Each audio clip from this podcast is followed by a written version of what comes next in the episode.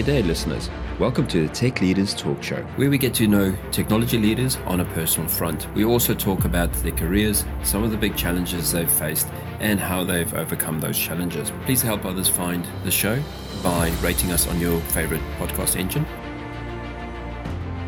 Hello, ladies and gentlemen.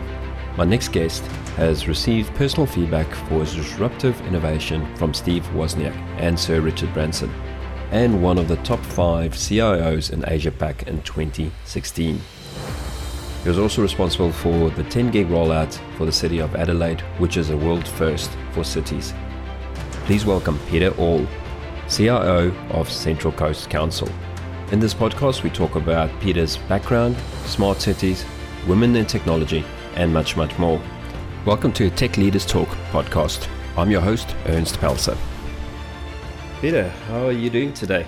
G'day, Ernst. Um, doing really well, thank you. Here in sunny Sydney. Um, lovely to meet you. Uh, looking forward to having a chat today.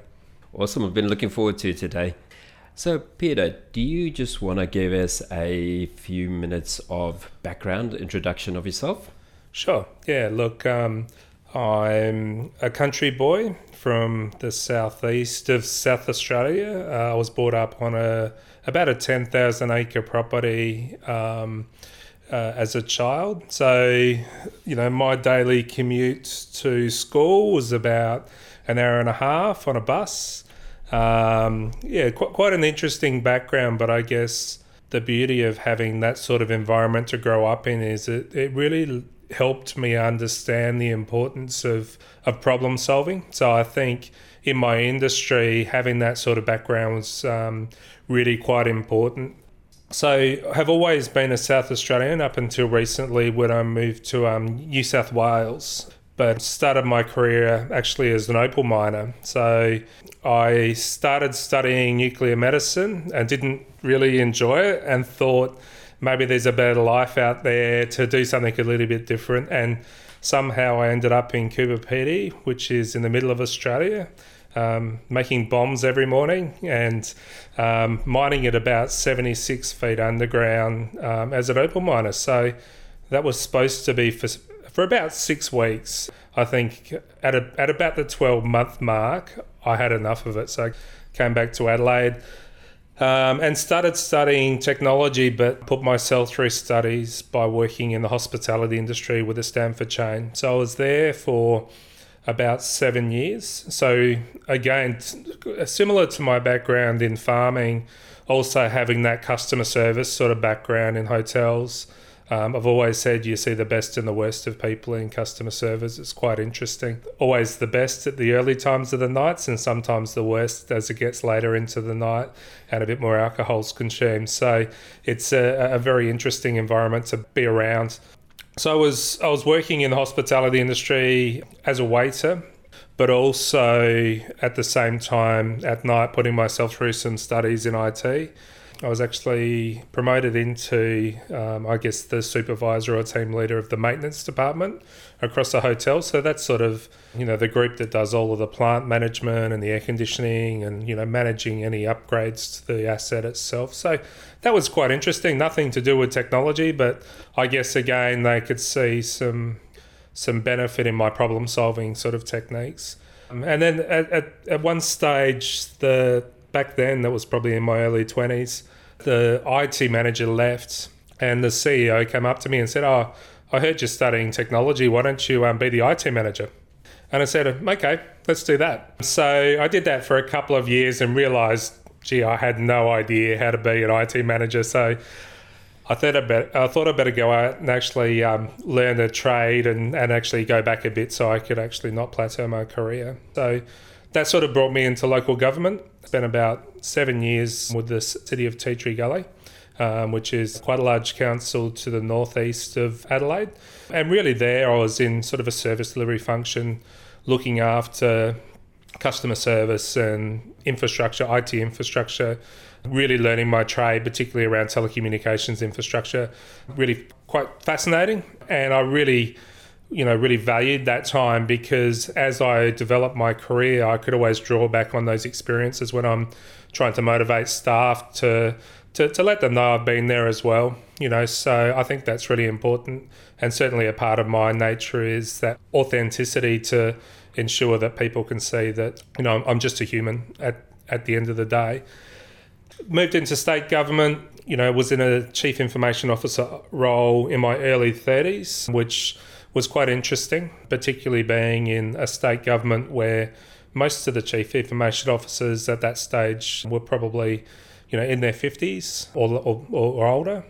So it was a bit like who's this young kid on the block thinking they can be a chief information officer in their early 30s? And I, I hope over time, you know, they realised that I was actually just trying to do the right thing and, and you know, tr- trying to get on with it. So after a period of time, I, I think people got used to me and got used to my nature as far as trying to make change and, and innovate and transform and stuff like that.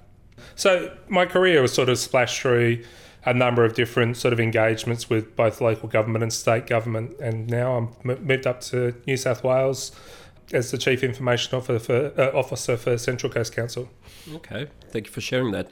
So, your decision to go for technology, what, what triggered that? It was after I came back from Coober Pedy. Um, I was very, very fortunate to have a fantastic mentor in my grandfather. My grandfather was an incredibly impressive man.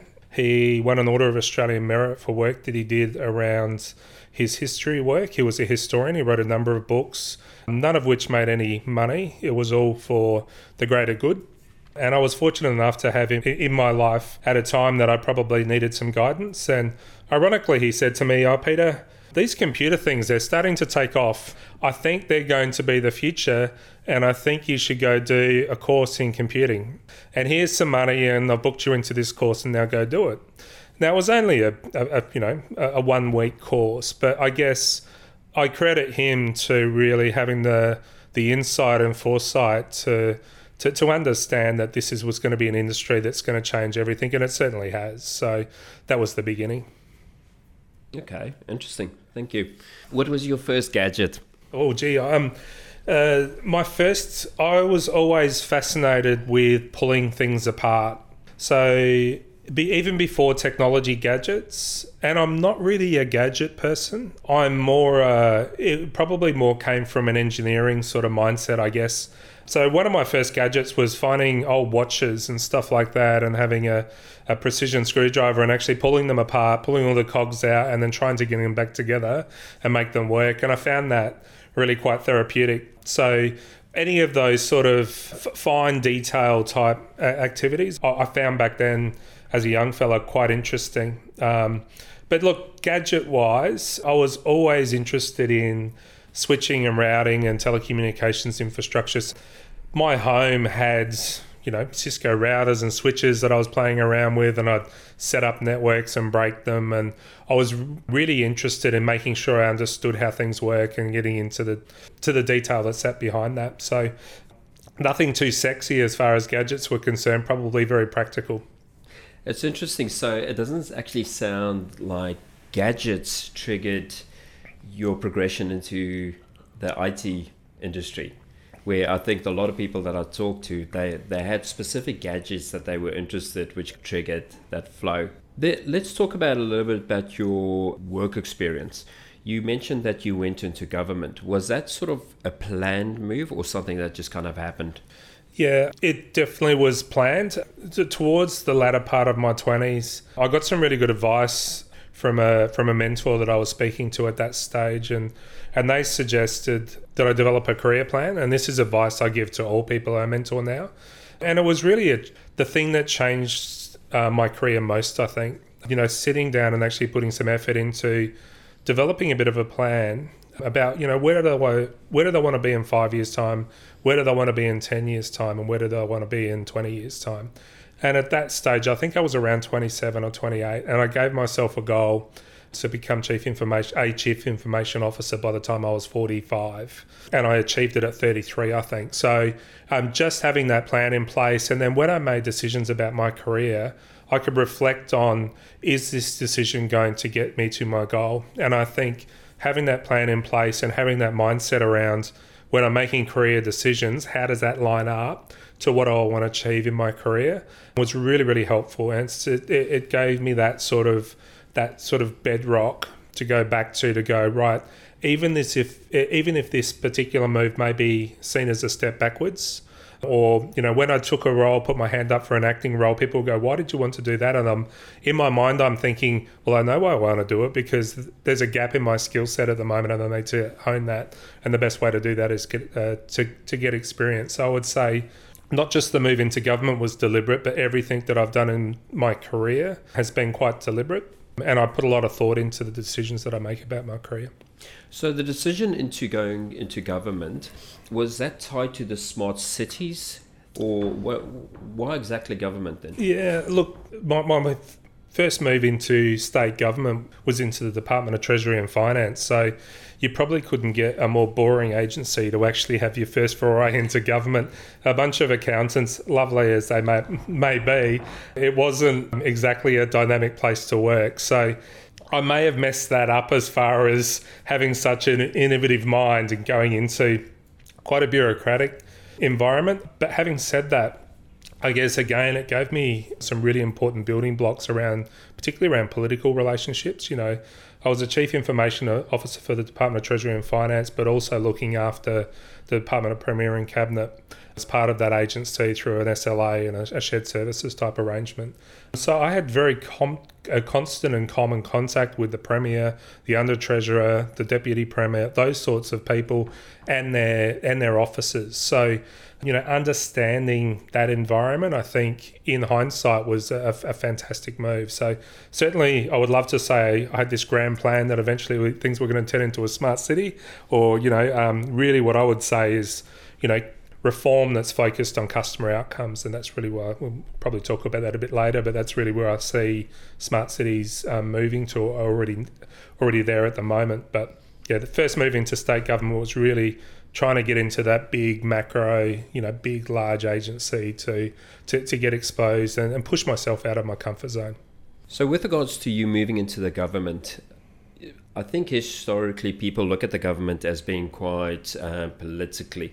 Now, you're quite an innov- innovative person. How did you find trying to implement things in the government when you started there? Yeah, incredibly uh, challenging. It's, it, it's not the sort of environment that people like me that are quite innovative thriving. in. Incredibly challenging to push through some of the risk aversion. But I, I guess part of that was challenging for me as well. So, innovating within an environment that is non accepting of change um, was part of the fascination and part of the challenge, which I really embraced. Having said that, I think probably my first real opportunities to truly innovate were when I moved back into local government um, with the city of Charles Sturt.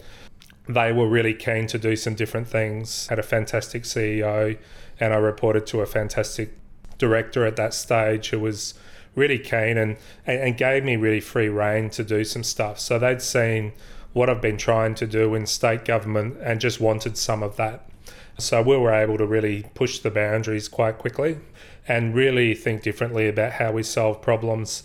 And I, I guess the most fascinating innovation that I do or I love to do is when it relates back to customer outcomes, it relate back to a problem that needs to be solved. So when you're actually working in local government, um, or state governments, you know, there's always a customer at the end of it. Um, that's a really good opportunity for you to do something for them, which is incredibly exciting.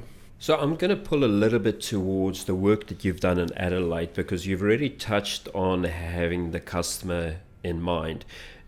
Talk to us a bit about Claire in the government and then also how you managed to um, convince people to work with that mindset. Yeah, look, uh, certainly Claire's story was a fantastic artifact for for explaining or, or demystifying what technology could do for people. Now, before Claire, there was there was Anna and there was Dave, and, and, and those those two personas existed in state government. So the idea of actually cobbling together, I guess, a customer journey from the lens of a customer wasn't new to me. But I think it's Claire's story that actually had the first set of real, real traction. And for those that are listening today, Claire's story was an artifact that came out of a pretty comprehensive consultation process to really understand what customers would want in a modern city. Um, so that when we started to design strategy or solutions, we could relate that back to um, that type of a story. So Claire was a fictitious person that lived in New York City um, and you know was thinking about coming to Australia. How could you use information or data from afar um, to um, to get her to rethink um, opportunities that existed, and in this case, Adelaide um, from afar. So really exciting ways to take an artifact like that to um, the political environment so they can understand that in, in, in not one part of Claire's story, there's a discussion about technology. It's all about data, insights, outcomes, her, Claire, you know. And I guess I knew that it had really um, delivered some traction in a couple of ways. One, I had an opportunity to pitch to Bloomberg uh, Philanthropies when I was in New York City and they were absolutely blown away by it. They'd said they'd never seen anything like it in the world, um, and I actually thought this seems pretty a pretty simple way of articulating things. Um, they were really really fascinated about the impact that it had to to demystify smart cities, information data, however you want to look at it, and put it through the lens of a customer. Um, and I guess secondly, um, at points in the to- at points in time when we're delivering solutions at the City of Adelaide customers within the business, not in the IT department, but outside, would say, How would Claire think about this? Um, and you sort of know, you knew that you've um, actually knitted that into their psyche at that stage when they're starting to go, every time they're doing something, they're thinking about, well, how would the customer think about this? And I think that was probably one of my more proud moments or one of my proudest moments in my career when um, it wasn't about technology, it was actually starting to retrain people's minds about putting the customer at the center and really. Uh, everyone talks about that now, which is great. I think it's fantastic, but you know, having that to sort of anchor back to, so people can go. I remember in Claire's story when she was trying to do this. Now I can see how this is coming to fruition. So um, that was a really interesting way of um, delivering, uh, I guess, what I would call a video strategy or a, or a visual strategy, you know, where people who not necessarily want to understand all the tin tacks that sit behind technology could actually understand the, the meaningful impact that it could have. And certainly, you know, um, City of Adelaide elected members um, were incredibly um, passionate and supportive of, of doing things differently. They recognised the opportunity early around Adelaide being geographically isolated and the importance of actually doing things differently to attract new investment into Adelaide. And uh, certainly Claire's story um, helped them understand the importance in the smart city space of that agenda, particularly, and getting back to really solving human problems. Okay, interesting. Backtracking probably a little bit, where does your interest in smart cities come from? Yeah, look, I think having come from being in this industry for such long a long period of time, I've always been fascinated with data, and in fact, um, also data and services to customers. Even when I was back at Tea Tree Gully, many, many, you know, my early twenties, we, we delivered one of the first Wi-Fi networks to a public realm in my early twenties. Now I'm 47 now, so that's 25 years ago. So back then, that was highly unusual. All right, but that's a smart city project, you know, nowadays. But back then, it wasn't considered that. But we were thinking about things in ways that were quite different. You know, it was about, and really, that project came out of. Imagine if you were a family on a weekend and you were sitting out in the park in front of the council chambers and you wanted to watch your kids play some sport um, but you also had to do your emails at the same time. And it was at a time that mobile phone technology was pretty rudimentary, and the, certainly the speeds from the mobile phone network were quite slow. So having high speed internet actually being broadcast 25 years ago out into a park in front of in front of a council was incredibly innovative. So I think it's those types of projects that have always been they weren't called smart city projects back then, but if you looked at a Wi-Fi project now in a city, it would be called a smart city project. But again, smart city projects for me are, um, you know, using technology to actually solve customer problems, and I think that's something I've always been fascinated by. You've really kind of touched on this, but what does smart cities mean to you? Okay, and where would you like to see it go? Yeah, it's a fantastic question. And I get asked this very, very often. Smart cities means to me the ability for us to curate information and give it back to customers to make their own decision. Okay, so if you're looking at an environmental sensor, for example, you know, imagine bringing that information together to look at there's a particular part of the city that has a high pollen count, and you might have a you might have a child that's got asthma. So getting that information out to customers to say, hey, be aware if you go into this part of the city, there's a high pollen count here at the moment, and think about that in the context of of, of, your child and their and their asthma. So for me, it's making sure we're making that connection back to choice. So when we looked at smart parking, for example, in Adelaide, it wasn't about putting in, you know, sexy infrastructure. It was about we did the business case that sat behind it, and it was really about focusing on problems around retail attraction in the city. And when we spoke to people, and I guess this is a really important part that a lot of technologists don't do, is actually speak to people and actually ask them what they need or want. But when we spoke to people, um, you know, really getting a clear understanding of one of the key reasons they weren't going into the city is because one, it was very difficult to find a car park, and two, if they overstayed just for a few minutes, they ended up with a car parking fine. And so we thought different, and we were in competition with a Westfield that was out in the suburbs. You know, so from a retail point of view, how could we change that experience using technology? So effectively giving the control back of that car parking asset to customers to make their own choice. So Park Adelaide, which is now fully deployed, you know, gives control back to people to wayfind their way to a car park in the city so as you're driving in, it'll assist you to take you directly to where there's a car park that's there and it'll allow you to top up as well if you're running just a few minutes late. So if you're a mum and dad and you you know you got armful of bags trying to race back to your car, again thinking about Claire's story, you know again it's putting yourself in this in, in, in the shoes of the person that's actually trying to consume the service. We don't want people in that situation to come back to a car parking fine.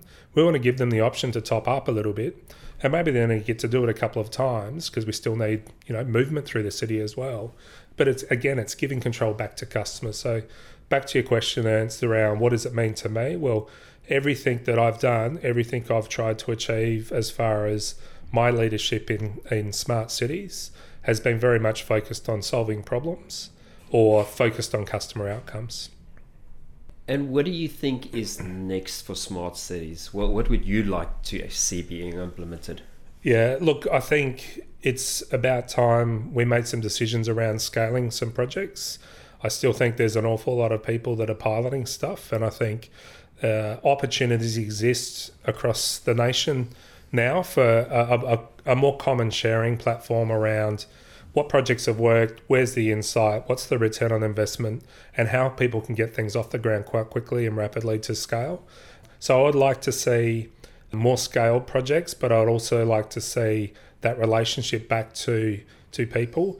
One of the real challenges is customers don't care about geographical boundaries.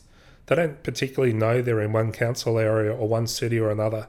You know, if you're traveling from one spot to another, you don't want to download a different app just because you've crossed the border or just because you've crossed from one council to another. So I think there is a massive opportunity that exists to start to unify some of the experience and start to, I guess, you know, put the swords away and actually start to think differently about how do we start to bring the experience together for people. You know, if I'm traveling and I'm going, you know, away on a holiday with my family, I don't want to be thinking about I've got to download an app to do parking in this different geographical location.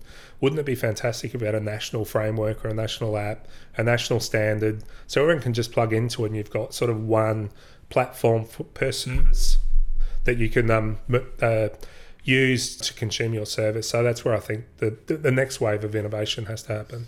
And do you think that's starting to happen or not yet?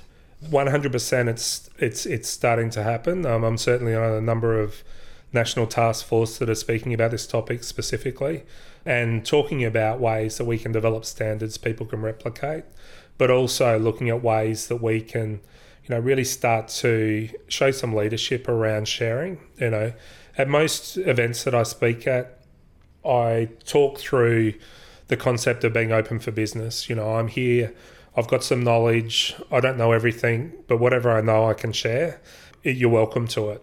You know, so I think if we all started to think like that, and how do we actually get information out? And I think, you know, it's like anything that's a big issue. It starts with a few people who create a movement, and I think that movement's occurring.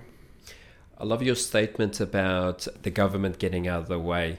That must have shaken some uh, trees in the beginning. Yeah, that I think that was probably a thought bubble at a point, and it it sort of stuck. And I think I said it out loud, and I probably thought I was thinking it. Uh, but it it sort of makes sense, and it is quite confronting because you know when you speak to a government about government getting out of the way, they go, "Well, what does that mean?" Uh, but what it actually means is, uh, obviously, what it means is, you know, the, the best games of sport are when the referee rarely blows the whistle. Okay, so and I think you still need a referee in a game of sport. Okay, but it's about, I guess, the concept of government having enough regulation in place to create a safe and vibrant environment, but not having to put a flag on play every time something goes wrong. How can we, you know, entrust people to use information and data better? Customers are really smart. You know, they're, they're, they're readily consuming services, information, data now in their personal life I just think it's this shape shift that's going to happen over the next period of time where governments are going to catch up to what it is that customers are actually looking for. So, government getting out of the way was a little bit controversial, I will say that. But at its heart, it's about, you know, how do we provide again those services in a seamless way so customers don't have to, you know, be disturbed in, in, in, in their daily lives. Okay, interesting.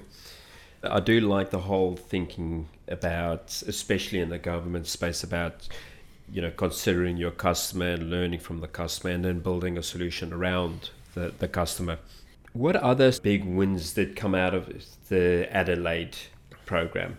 You know, you talked about the smart parking. I know the smart lighting was going on. What else? Yeah, probably the the pinnacle of my career, certainly from a project perspective, and the thing that I'm personally most proud of was um, the 10 gigabit Adelaide project in Adelaide. So, 10 gigabit Adelaide was a, a, project that's never been done before in the world, and in fact, the the global head of KP, oh, sorry, the global head of infrastructure in KPMG, who works out of London, wrote a wrote an article on it. It was was I was incredibly proud to read that effectively said every city in the world should copy this, and it came out of Adelaide and it actually came out of my wife's art studio in the Adelaide Hills. You know, as a as a again another thought bubble about solving problems. But I guess at its core, that project was a game focused on problem solving, and I put skin in the game by you know, I dedicate a day a week or a day a fortnight to walk around the streets of Adelaide and speak to customers, speak to businesses, ask them, what's your problem? Why aren't you growing? what would allow you to employ more people? And they said, Pete, we can see when kids are getting home at four o'clock in the afternoon, we're trying to get to our cloud service. Our productivity is dropping when kids get home from school at four o'clock in the afternoon. And of course, Ernst, when kids get home from school, they start their homework straight away. No, they don't. They fire up Fortnite or Netflix or YouTube or something like that. So effectively the problem was crafted in a way that two things the price point of connectivity was really high in Adelaide, but secondly, this idea that if you're a company that's really focused on data and data movement in your business or cloud connectivity or something like that at certain times of the day, you're in competition with domestic internet traffic. All right. And that had a palpable impact on productivity. And, you know, some of those businesses were talking about as much as 20%. Um, so, you know that that was sort of the problem that was there to solve and i was like wow that's really interesting and having that telecommunications background and having those switches and routers in my home and i went i reckon there's a way that we could get around this. I don't think anyone's thought about it in this particular way before. So we started to bring together this idea this concept of 10 gig uh, adelaide which is effectively you know a comprehensive fiber network across the entire city. You know the scope of it's connecting three and a half thousand businesses together a thousand buildings 3.5 businesses per building, so 3,500 businesses, in a way that's never been done before. So each business would have their own strand of fibre, and that strand of fibre will be broken up into modules. All right, so each of those modules would carry different services. All right, so you might get in your 10 gig circuit, you may have, I'll have three gigabits per second of connection to a cloud service using private fiber links called interconnects into cloud. And you might also be collaborating across the city with another company. So I'll have two gigabits per second of connectivity between this business and that, which are no longer geographically co located. So they could be different parts of the city. And I also need a gig of internet so people can surf the web. And I also do a lot of video conferencing. So I want a separate circuit just dedicated to video conferencing. The beauty of it was none of those services interfered with each other.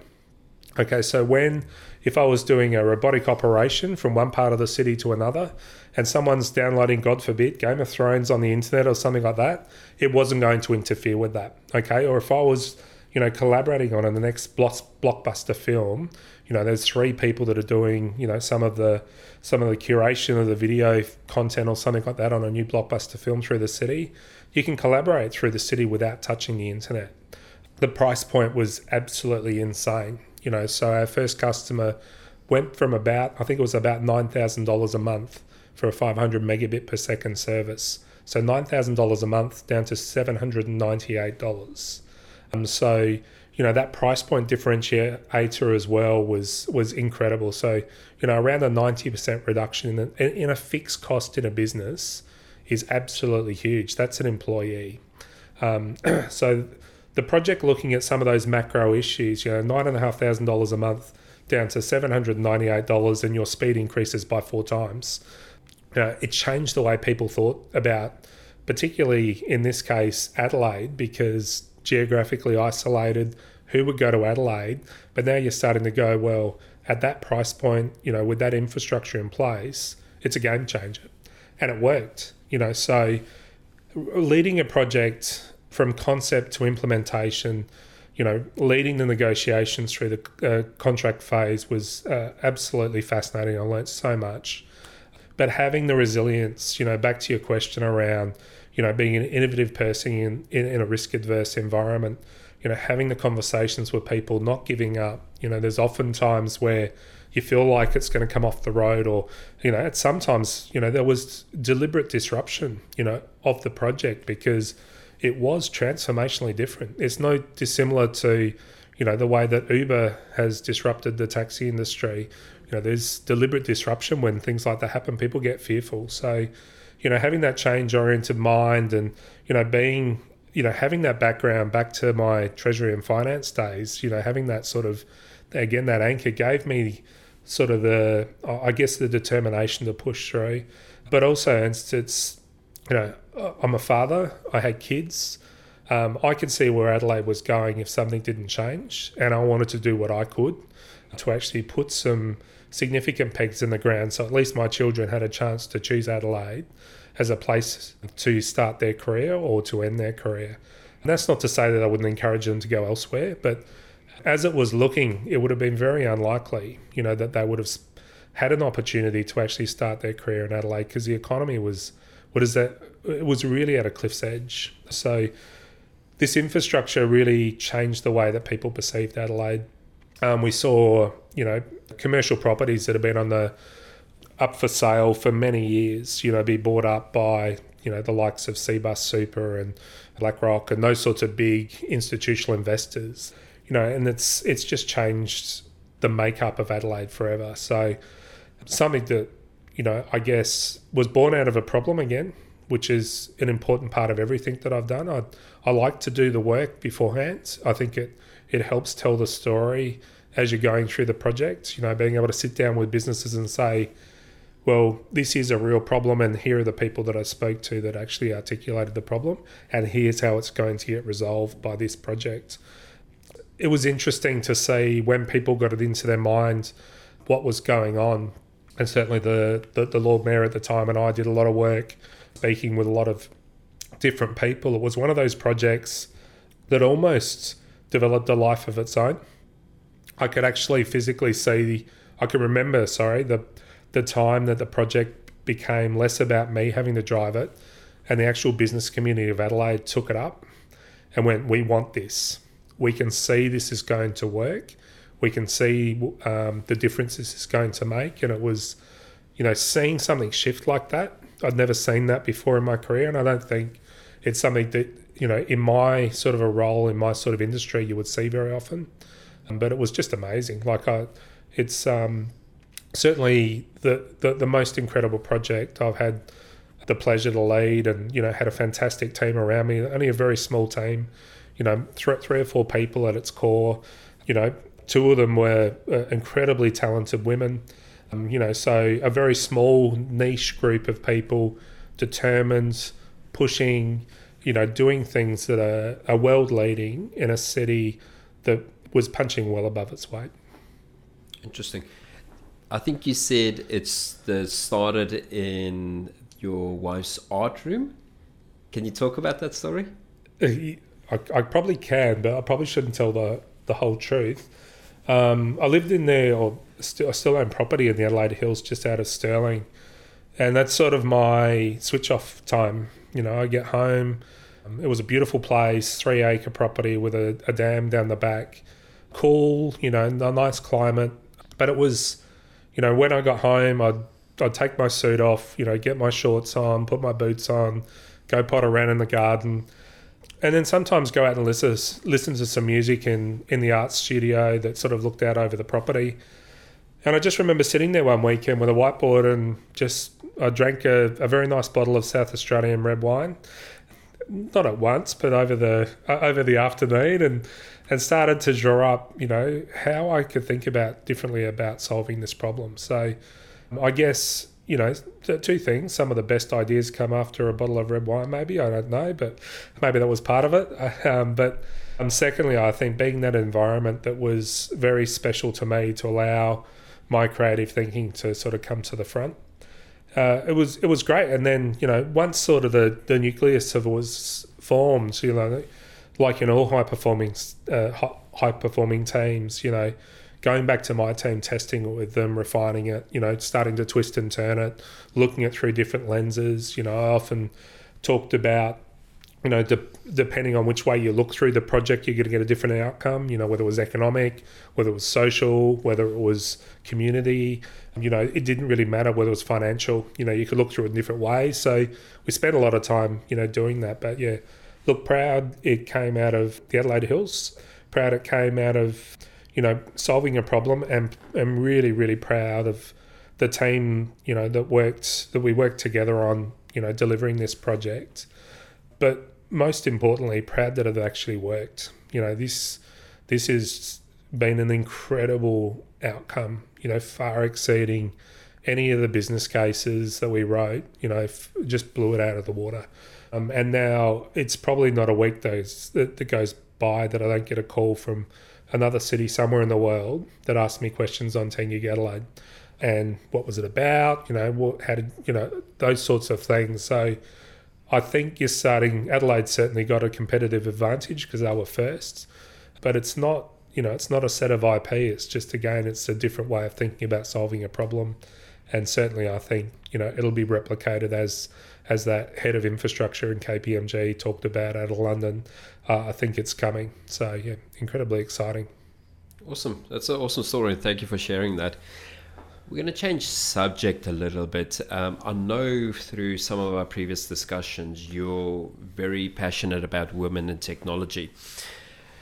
Talk to me a little bit about where does your view lay on that, um, you know, and why you're so passionate about that yeah, I've been I've been so fortunate to have a very long career in technology, and and throughout that career, I've you know I've noticed uh, it, it is a very male dominated industry. And, you know, I've always, you know, I guess subliminally tried to correct that. But I guess over the last, particularly over the last, you know, five or so years, I've been more deliberate about that. So I think having a platform like mine is is you know a, a real blessing, and I think it's important for me to use that platform to raise awareness. So this is you know making sure that we as leaders recognize the importance of you know calling this out and motivating people to think differently about technology as an industry of choice demystifying you know what is technology and there's there's a lot of part of technologies that are still quite quite foreign to people. So i talk often now about you know the importance of diversity and it's it's not just about gender it's about all forms of diversity. And i've, I've often said you can't make a cake from flour. You know you need lots of other ingredients to make a beautiful cake. So I think as leaders, we've got to be, you know, very conscious of the importance and the value that diversity brings to the workplace. I guess also I've got a I've got a six year old daughter and she's she pulls watches apart, you know, so you know, there's a fair bit of me in her and, and similarly with my son, you know, he's got that similar mind that he wants to think through problems and solve things and you know, I, I would love my daughter to be in a world where, you know, there is a myriad of different opportunities for her to pursue. Um, but I guess the most important part for me is I, do have a platform. I do. I'm very interested and genuinely interested in diversity of all forms. Just recently, I had the pleasure of meeting a really lovely person in New Zealand who does a lot of work in the artificial intelligence space. Um, she's a CEO. She's you know quite young. Um, I found her incredibly fascinating as a as, as a person, and you know I guess it's about making sure where I see those opportunities, creating bridges between people like like her that are inspirational, and other women in my team or in my networks or on you know on my um, on my radar to make sure those bridges are connected. So those particular lessons can be learnt from others. So yeah, look, it's it's certainly ramping up. Uh, at, when I was in New Zealand, and I think we first spoke when I was actually on holidays in New Zealand, and I presented at a conference, and I probably shouldn't have done this, but I did. But that's sort of my style. I didn't ask the, the, the conference organisers, but my daughter was in the crowd. She's obviously uh, over um, with me in New Zealand, and spoke to the conference organisers about getting her a little badge made up um, which they were a little unsure of, but sort of reluctantly they ended up doing it because I was quite persistent. And I had Chief Daughter Officer written on it. Okay, so so I had my daughter's name, Christina Auhl, and Chief Daughter Officer. And she was loving that. She was beaming and walking around like she was the bee's knees, which was excellent.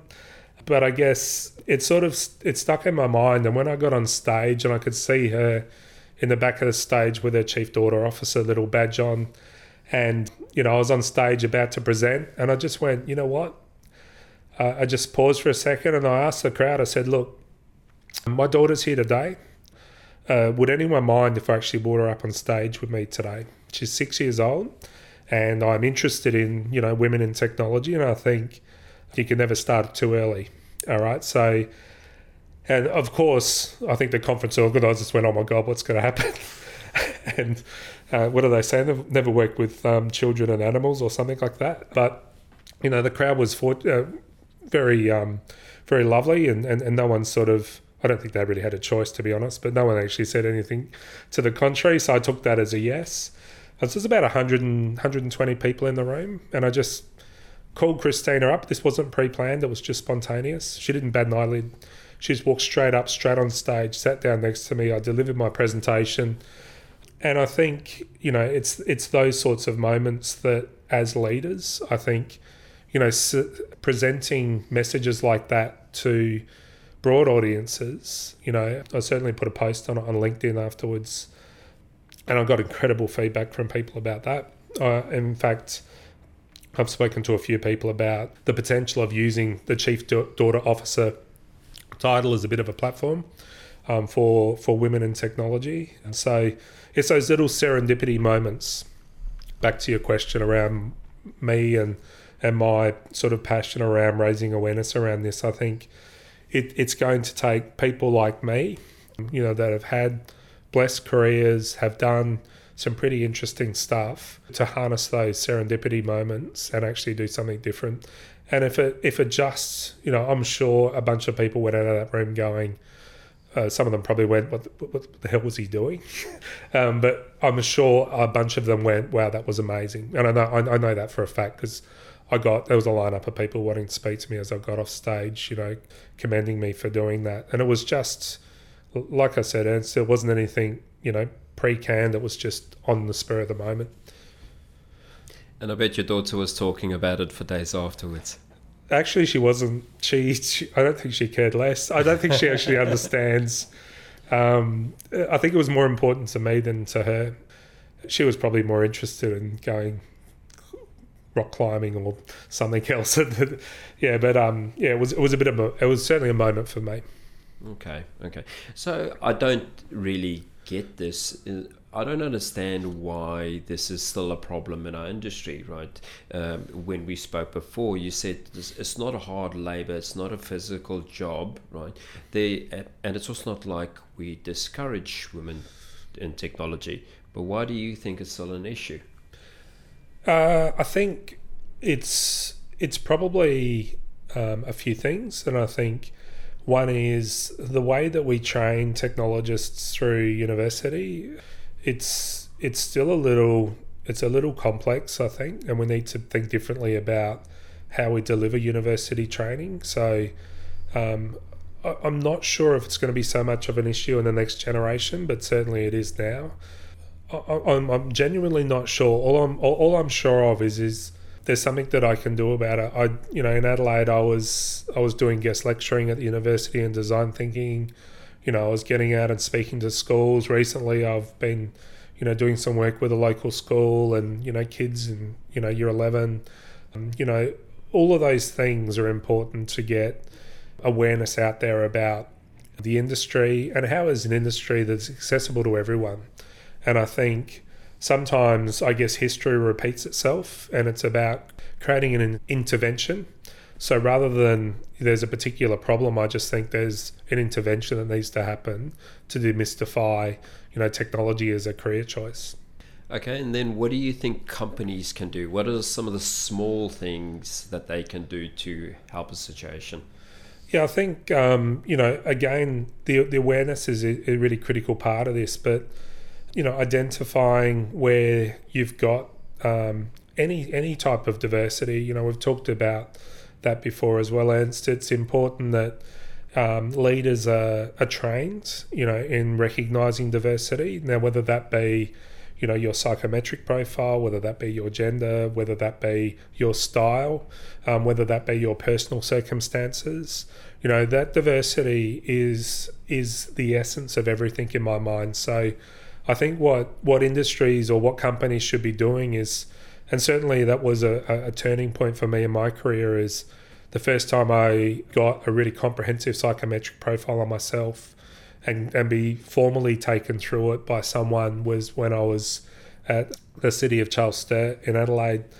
And, you know, I guess that started my good to great leadership style in my, in my mind you know, really understanding the nuances between particular types of styles and then recognizing those when I was recruiting and, and being quite deliberate in that as well. Like, not just recruiting someone for their skills, but in re- recruiting people for their fit and then considering the, the nature of the team and how they were going to fit into the team. But also, like, I, I, I can't tell you the amount of times I've, I've walked into an organization and and uncovered the most amazing gems that have actually been inside the organization for some time that just haven't had a voice you know? So you know i'd encourage companies you know to think about you know your approach to accessibility as far as getting access to leadership. I think the days of having monolith departments are gone. You know people need to feel like their leader is accessible. They need to be able to feel like you know they're going to get time you know to actually talk to them because that's important you know, and having those honest conversations and being vulnerable and, and all of those things that are sort of contrary to risk aversion, um, you know, and, and probably shouldn't be in part of my vernacular. It's, you know, it's those sorts of things I think that you've got to be, you know, really conscious of as, as a leader, uh, as a leader, because it doesn't take too much spark to create ignition. That's what I've learned. It's, you know, the, the, the fuel's there. You know, you've always going to have some people that won't get on the bus, you know, but there's always going to be a, a plethora of people that just need a bit of leadership and a bit of help and, you know, someone that's, you know, empathetic, you know, really is thinking about their best interests as well as the company's. You know, that's that human side. I love, you know, I love Richard Branson's, you know, talking points around, you know, train people, you know, so that they could leave the company, but you know, treat them like they'd never want to leave. I can't remember exact quote he uses, but it's something along those lines. You know, and it really comes back to that cultural element. You know, to to make sure the culture's there, to allow all types of people to flourish. Okay, awesome. We've also in the past talked about dyslexia. You've got an interest in it. We spoke about Richard Branson that um, also suffers of um, from dyslexia. What is your um, interest in this space? Yeah, look, I struggled through school and I found, you know, the school system quite counterintuitive from my perspective. And, you know, it's, I've been reading a lot about dyslexia and the power of dyslexia, more, more importantly, and how dyslexics' minds are wired very, very differently to non dyslexics. And, you know, there's some quite incredible people like Einstein and you know Richard Branson and Bill Gates and you know and, and others that you know have got have got dyslexia. So you know learning more about that and understanding the importance of that, but I guess also acknowledging that's probably some of the challenges that I experienced through my life. Um, and again, it was I think I got lots of epiphanies in New Zealand for some reason, but you know, I, I was introduced to a, ball, a, a, book called The Gift of the, uh, Dyslexia, which I listened to over, you know, Audible or one of those sorts of platforms while we were traveling around. And it was just absolutely fascinating to learn things like dyslexics can think, you know, 4,000 times faster than a non dyslexic, um, process information in that way. So, again, getting back to that diversity topic, you know, how do you blend people that are you know those strategic thinkers that can see over the horizons with the risk adverse people with you know that building that cake mixture you know to make the most perfect cake is incredibly important. So you know learning more about that you know recognizing i guess the signs of that but also you know being passionate about the adaptation of our education system to embrace that also i think is going to be really important you know, I was talking to a friend of mine the other day, you know, dyslexia is almost like machine learning. You know, the way that dyslexics think and the way they process information is probably what they're trying to do with computers now around machine learning. So I, I found that comment that my friend made quite fascinating, but I reflected on it and went, wow, you're spot on. So she, she, she, you know, thought about it in that way, and I went, I've never thought about it in that way, but I think you're you're actually spot on. So, you know, having the the power to think differently like that, I think, is um, incredibly important to embrace. Um, and then, you know, I've also, you know, had many different types of people on my teams before. You know, I've had employees that have been had challenges in a personal nature. I've also, you know, had an employee once that had Asperger's, and a friend of mine had Asperger's, and you know, I was trying to coach this. It was actually a trainee, you know, coach through actually coaching myself through understanding how I could get the best out of this this trainee that um, had Asperger's. His the way that his mind work was just absolutely incredible. Um, so if you could harness that and actually help him get the best out of himself, but also the organisation recognise the importance of that diversity in their makeup. And I think, you know, back to your original question around what companies should be doing, and I think education programs around diversity more broadly um, would be fantastic. I'm going to put you a little bit on the spot here. What do you think smart cities can do for dyslexia? Um, I, I don't think it's what smart cities can do for dyslexia. I think it's probably what dyslexics could do with smart cities. Oh, that's interesting. Um, so I think there's actually a company in the UK now that's recruiting for people that are only dyslexics. Um, so we're starting to see some shifts in the way that people are thinking about that diversity question. So, you know, this particular co- this particular company, um, you know, it's very much focused on strategic ability, and they're recognizing that to get the best about to get the best out of people, um, you know, someone that has that mindset or the, the way of thinking like that is critical. The smart city movement is around big data. It's around services and integration of systems and services to have people that can think, you know, strategically about how that can actually impact people's lives, but also can see the patterns and how that all knits together, I think is going to be critical. So I would say not what a smart city can do for a dyslexic, but what a dyslexic can do for a smart city. Maybe a quote that's um, quite important. Fascinating. So, what's next for you? Uh, I, I don't know. It's I'm I'm probably at a point in my life that I'm keen for another challenge. You know, something something different. I'm not sure what that that feels like yet. Whether that's in a different industry, whether that's doing something completely different, whether that's just pushing boundaries of where I'm currently at in my career. And I think the beauty of the technology industry is it changes so often. You know, the the changes I've seen over my blessed career have been just unbelievable. You know, when I started in my early 20s, you know, we had a room that you could book the internet for 30 minutes and you know, we had our email server dial up every hour and up and download emails, and everyone will be sort of waiting on the hour for their emails to flood through and out.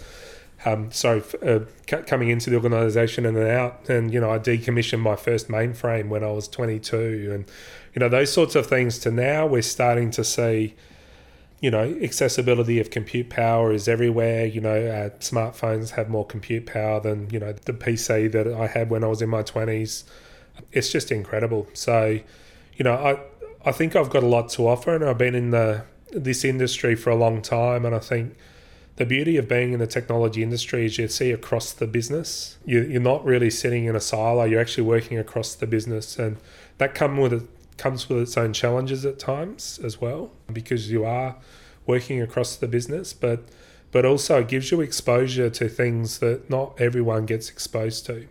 So when you're in a discipline a normal discipline area you're, you're sort of seeing you know your your sort of service as as quite quite uh, I won't use the word silo but quite unique when you're working in technology but particularly as a chief information officer you're you're seeing the way that data services, you know, processes need to integrate across the business. You know, I, I don't know. I, I think there's going to be a movement in the next five to 10 years where people that have had careers in technology will be seen differently, you know, as far as their ability to move into CEO roles. Um, we're already starting to see that, particularly internationally. I think it's coming from that ability to see across the business. You know, most people uh, most people in technology have got pretty rounded and honed skills now. Yeah, albeit it's still quite an infant industry. So, what's next for me? Look, I sometimes miss the Adelaide Hills. I miss my little mini loader, my little mini bobcat that I used to drive around and move dirt from here to here, and you know I miss pottering around. So I think whatever the future holds in my career, it'll certainly need to be blended with some pretty interesting downtime on the weekends where I get the suit off and you know pull on my my boots and, and go get dirty and muddy and you know um, weld some stuff together or you know build some furniture or you know plant a tree. They're the sort of things that I really find really relaxing for me. Awesome. Well Peter this was your first podcast right that's that's right. Hope you've enjoyed the process. It's been fantastic. Thanks so much, Ernst. Peter, thank you very much for your time. Have a great day. Thank you very much. Thank you for listening to the Tech Leaders Talk Show. I'm your host, Ernst Pelser. If you've enjoyed listening to the show, please help us by rating the show on your favorite podcast platform and sharing with your friends. If you have any feedback or questions, please reach out to me on LinkedIn.